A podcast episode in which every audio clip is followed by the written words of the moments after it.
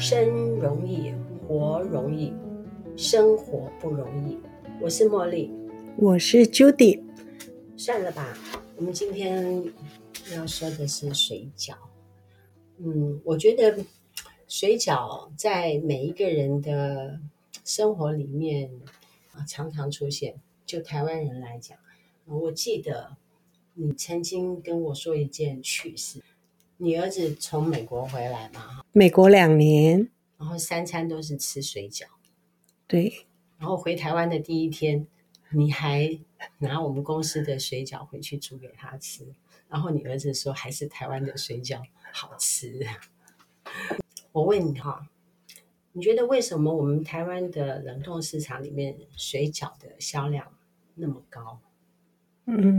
因为现在都是双薪家庭居多，然后忙碌的上班族，他们其实要准备个晚餐是非常辛苦，然后假日也可能会想要休息，所以水饺这个部分我们就会认为说它是淀粉啊、蔬菜啊、蛋白质就可以搞定了。就是一下子可以吃到那个淀粉，然后里面还有蔬菜，是，然后还有肉，对，然后都可以吃到。而且现在市面上水饺的种类也非常多，所以符合很多人口味的需求。你知道吗？就时常有一些家庭的那种水饺厂商来找我们卖，然后我觉得都很不 OK。 这些厂商有很多是觉得说自己在家包水饺很好吃，那为什么他时常被我们打枪？你在吃的过程里面，你觉得他们主要被打枪的原因，你能不能跟我们说一下？我觉得我们时常会听到我们自己的小孩说，妈妈，你这样东西可以拿出去卖。对，是，对。可是后来我们才发现到说，如果你的东西真的可以量产贩售的时候，其实它必须必备很多条件。尤其像这种冷冻水饺来讲的话，其实就是它的冷冻条件不是我们一般家庭的那种冷冻库可以完成的。其实它必须急速冷冻的时间跟温度，我们一般的冰箱其实是达不到的。对啊，就是我也是觉得很奇怪，就是说明明客人他也是说他在家吃很好啊，他觉得可以拿出来卖，做出来的时候就有问题。因为他们一般我们都他们就是现做现煮现吃哦，那一定是都会觉得非常美味。那所有很多食物经过冷冻这个过程，其实它有些食物的应该食材的本身，它经过冷冻，它是会起一些变化的。所以这个部分的确是要有专业的设备才能够达到。它会起什么变化？我记得你上次有跟我讲关于皮的部分。他们一般他们都如果因为皮的变化是他们的冷冻可能是-18度以下的的急速冷冻。我们一般家庭的冷冻库顶多是-4度，所以那个温差是非常大的。我的意思是说，想要找我们卖水饺的朋友们，请你先控制一下你们家冷冻库的温度要到-18度。我自己也有观察到啦，就是我自己在家包水饺，然后放到冷冻库冷冻，它真的就会有裂开的那种状况。是，这我们可能没有想到说它是需要去贩售的时候可能会发生的那个状况。我记得上回你还跟我讲说，那么我们现在在开冷冻水饺团的时候，取决的条件是什么？取决的条件其实取决的条件，我觉得第一个，我还是它的冷冻条件够不够。当然，它的馅跟馅的味道，我不会说馅的味道，就是看个人口味嘛，那我自己吃馅的感觉是这样，我自己会包水饺，吃水饺的时候呢，我发现有的人可能在做馅的时候打水会打太多，我们吃馅的时候就会觉得吃不到肉。它可能在煮的时候会像汤包一样，最后是会释出很多水分出来吗？是啊，说是说让肉不会那么的柴，倘若啦你不打水的话，那个肉就会吃起来柴柴的，要适当的打一点水，但是也不能打太多。然后我是觉得说某些厂商水是打太多，这是馅的部分啊。那有些馅呢好像是太咸太咸，它就是叫我们不要再沾酱了。其实台湾人不能讲台湾人我们就是很多家庭的成员，其实可能有人吃重口味有人吃比较清淡的，所以其实调味料还有人吃重辣，他可能很多东西喜欢再加调味料，生辣椒不管醋或是比较重咸味的酱油也好。还有现在大家也比较注重养生吧，所以其实馅料不要太咸，其实我个人是认为比较恰当一点。所以你在建议厂商的时候，你就叫他们不要弄太咸。对，我也比较喜欢不要太咸。因为有时候太咸，其实不知不觉，其实水饺其实量会一次其实不可能只吃个一两颗，所以我觉得太咸其实健康方面我觉得不适合。那个包装上面包装上面真的，因为我们其实曾经就是有厂商，其实它的不管皮或馅料都非常好，可是包装材的重要性是因为它必须放在冷冻库，所以冷冻有些包装它经过冷冻的过程它是会破裂的。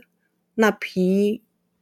如果一开封之后，它的面皮已经会变质了，何况说如果它会破裂的话，那就是非常不理想。这个我被它害得很惨，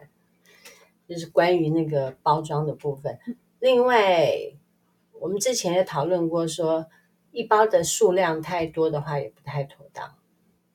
其实数量的多寡就是讲是说因为家庭的冷冻库的冷冻条件不够嘛，所以你一包的数量如果太多，因为现在市面上有那种一包50颗连100颗的都有，那你一次吃不完的时候，它在冷冻库的条件不够的时候，它的皮就变质了。所以其实你看很多知名的冷冻水饺，你会发现到他们其实那个颗数其实越做越少，因为他就是希望你是一开封就是煮下去，然后吃完，你人多你就可以煮，对，你可以煮2包3包。所以我觉得他们也是有接受消费者的一些反应吧，要不然不会，你会看到那个包装的那个颗数，其实他们有控制在15至20颗之内。我真的有发现了，我就是说如果说你已经开封了，然后放在冰箱，或者是不开封，因为我之前我们有卖一款水饺，然后时间大概是2个月，它还是真空包装竟然我就发现到说它那个水饺皮是有裂的。所以这个温度的控制其实我们一般冰箱就是做不到。对，目前水饺在市面上的价格也差很多，我有看到过说100颗卖100块钱，我实在是受不了，可是很多人买。当然其实我们很多都是家庭主妇其实自己去买材料，买水饺皮包起来的一颗的成本，其实我们大家心里都大概算得出来。那当然厂商他们大量采购，当然他们成本是比我们低一些，总觉得再怎么低是很难达成这个他们可以太佩服、对，佩服他。我心里面是在想说他到底是用什么样的皮，到底是用什么样的肉可以搞到说100块钱100颗，然后卖的人还要赚钱呢。是，然后你看菜市场那个摊位，一个摊位它的租金也很贵耶。对，不容易，所以大家慎选吧，这个价钱上面。我觉得便宜是要付出代价的。是，那到底是用了什么样的材料，这样子吸引你去买它？像我就碰到一个很厉害的厂商，我们现在在合作的一个厂商，他的水饺皮我真的太佩服他了，我把它载回来哦，30分钟之后它还是硬的跟冰块一样，那个皮就好像是我自己刚包的。我们一个消费者要如何选择一个水饺？当我们到超商或者是去网络上面买水饺的时候，你觉得我们要注意些什么？如果我个人的想法跟意见，其实大厂牌其实还是品质的保证。因为不可否认的，他们的制作，对，他们制作的过程或是设备制作的过程一定会有受到那个工厂由政府他们有把关哦，然后他们的冷冻设备绝对不是简单的雪柜而已哦，那个是有点恐怖，我们其实能够了解。对，我看到有一个团什么水饺都卖，我都不相信什么水饺都好吃。因为我们之前在做的时候，我们也是买了很多家的水饺，真是吃一家就吐槽一家，吃一家吐槽一家，然后到现在我们才选了3家出来处理嘛哈。我是觉得水饺是可以选择的，可以让大家很立马就选择出来一个厉害的水饺。那我们在介绍市面上的冷冻水饺之后，我们现在来聊点其他的。我要问你一个问题，关于水饺，在你之前的记忆里面，你觉得水饺带给你的是什么记忆？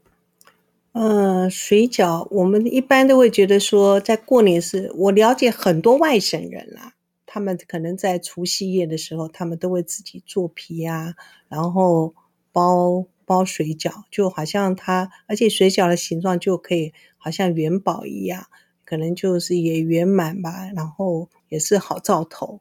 的印象是这样。那因为我是本省人，我们是比较不会擀那个水饺皮，不过水饺的确是可以一项很好的那个家庭凝聚的活动。那你们家以前时常包吗？假日的时候就会包。都你妈妈煮包还是你爸爸？全家煮包啊。所以我说这个是可以一个全家进行的一个活动，因为当然前面的准备动作当然是父母准备吧，因为切菜啊，高丽菜是要挤水的嘛，那个工比较细然后我们家的以前的水饺其实不是单纯的高丽菜水饺或是韭菜水饺，可能我爸爸他们有受过日本教育，我们家的水饺我们一定是有高丽菜还有韭菜，就是比例当然是随意啦。是这样。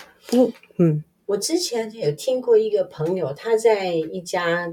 水饺锅贴店上班，他就说他们公司里面那个招牌的水饺也就是高丽菜里面加一点点韭菜。而且有一次就是看到那个日本什么未来电视台的时候，然后介绍日本的锅贴就发现说的确是有受到日本教育的影响。因为我们家的那个水饺，我觉得最特别还有一个最特别是我们自己调制的那个调味料。是调什么味道？我们一定会磨那个姜末，然后加酱油，加黑醋，还要再加糖。我在年轻的时候住过一个太婆家，他们在做酱料的时候，它白醋跟乌醋都会放，两个搭在一起放。我觉得外省人喜欢用白醋，本省人喜欢用乌醋。对，我觉得好像用乌醋料理比较居多，放一下乌醋下就会更香。关于我的水饺记忆就很多啦，就像你说的，我们除夕一定是全家在一起一块包水饺嘛，就大人擀水饺皮，我们就在旁边包，包完之后再跑出去玩。只有除夕那天三更半夜可以跑出去玩，平常都不行。那三不五时我们家里面就会包水饺，水饺皮也都是自己擀，我们家每一个女人都会。厉害。一直到现在也是啊，回六龟的时候，我阿姨就会擀饺子皮自己包水饺。水饺皮的馅以前大概就是用高丽菜吧，我是觉得我们家包的水饺都不好吃。真的啊？我自己的印象是我们自己包的水饺就是很好吃，而且我们还有一个状况，通常假日的时候其实水饺是吃两餐，就是中午会包起来，然后呢就而且水饺就特别大颗，包完之后呢一定会就全部那个就是煮起来，煮起来那一定会吃不完，然后晚餐就是吃锅贴。然后以前不知道锅贴是包完之后现煎，对不对？以前都是包好煮起来之后，然后晚上去吃锅贴。是我中秋节回去的时候，我妹妹还特别提，我们小时候外婆家包的水饺难吃死了，但是都很会包。不过那种对，可是那种记忆是那个过程是非常好玩，是一个很好的记忆。其实我后来我不喜欢吃水饺，原因一个是我们家包的水饺不好吃，小时候啦。另外还有一个吃太多了，我们只要一有客人来，我外婆一定包水饺。我有想原因因为你想家小时候穷嘛你要是有客人来，你要准备一个5-6道菜杀只鸡实在是太浪费钱，包水饺这样子客人就可以吃得饱，你又感觉不出来菜不澎湃很省钱。真的我外婆都这样有客人来包水饺就省钱。这是关于我们的水饺记忆。然后我再问你你当你想吃水饺的时候，你会不会在家包？现在其实不会，因为水饺其实要包水饺，我个人是其实也是工程浩大。我个人是觉得工程浩大，所以我现在其实不包水饺。还有就是因为现在好像可以买到的冷冻水饺的选择好像比较多，就觉得自己不需要去花那个功夫去自己做。因为我之前都就不爱吃水饺嘛，我在外面也不吃水饺倘若我要吃水饺，我就只吃我自己包的啦。然后我自己觉得包水饺不难，我如果说比较忙，我又想吃水饺，我就会在我们菜市场里面选一个卖水饺皮的，专门找一个。因为我后来有试过，不是我试过，是请别人帮我买水饺皮，他就到另外一家买，就我包回来之后那种感觉口感就不一样，就是每一家的水饺皮的那种包起来的感觉是不一样的。倘若你要自己在家包水饺，你还是要选择一个适合你口感的水饺，这非常重要。对。那么关于如果说是我为什么说水饺皮重要，我刚刚不是有跟你说我有一个朋友他在水饺锅贴店上班，他就说他老板要做水饺皮的时候都把自己关在一个工作室里面，连擀水饺皮的那个方法他都不跟他的客人讲，可是条线他愿意给员工看到，可是在做水饺皮那个热水要加多少，冷水加多少，怎么加他是不让别人看的。他的商业机密。是啊好，那我再问你你最喜欢吃的馅，你吃过什么样的水饺？你最喜欢吃哪一种馅的水饺？韭菜我喜欢韭菜水饺。韭菜也有分吧？其实韭菜很老。其实韭菜因为其实那种叫应该是原生种的那种小颗的那种韭菜，做韭菜水饺是很好吃的。因为现在那种所谓那种蔬菜的那个专业的那个种的韭菜是应该是品种不同吧，他们是就是我觉得太粗了，对，太粗了，就是吃起来纤维很多。当然其实如果韭菜的话，可能冬天的韭菜又会更好吃了，其实冬天的蔬菜会更好吃。我喜欢吃韭菜黄包的水饺，韭菜黄虾仁。虾仁那个我外婆她如果说是用韭菜黄包水饺，我就愿意多吃一点她如果用其他东西包我就少吃一点。我们今天大概就讲到这里好了，就是讲关于我们水饺的记忆，然后还有我们公司在选择卖水饺的时候我们所碰到的一些状况我跟大家分享。那么提供给各位朋友分享的经验是说，你在买水饺的时候，买冷冻水饺的时候，你要注意以下几点。好，你说吧。价格要比较适中的，当然不要太便宜。便宜要付出代价。人家是说呢是要做什么魔鬼藏在细节，有时候他们说魔鬼藏在细节里哦。对，就是说他的肉不晓得是用什么样的肉，因为我有一个朋友他就是他也不吃绞肉，他外面的香肠不吃，然后绞肉一定要自己剁。你看那种100块钱100粒的那种水饺的那种皮到底肉啦是到底是用什么肉，所以呢价格呢要稍微挑一挑。还有什么重点？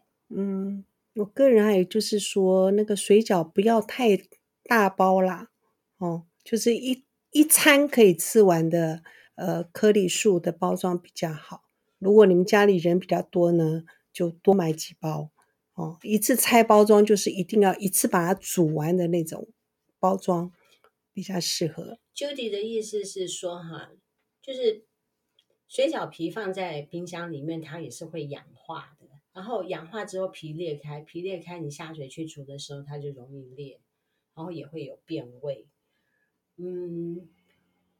大概就这样子了哈。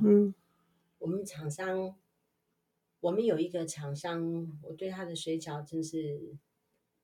那个相当的佩服，我看到他的水饺都好漂亮。对，好，就这样子了。生容易活容易，生活不容易，我们今天就聊到这，下回见，拜拜。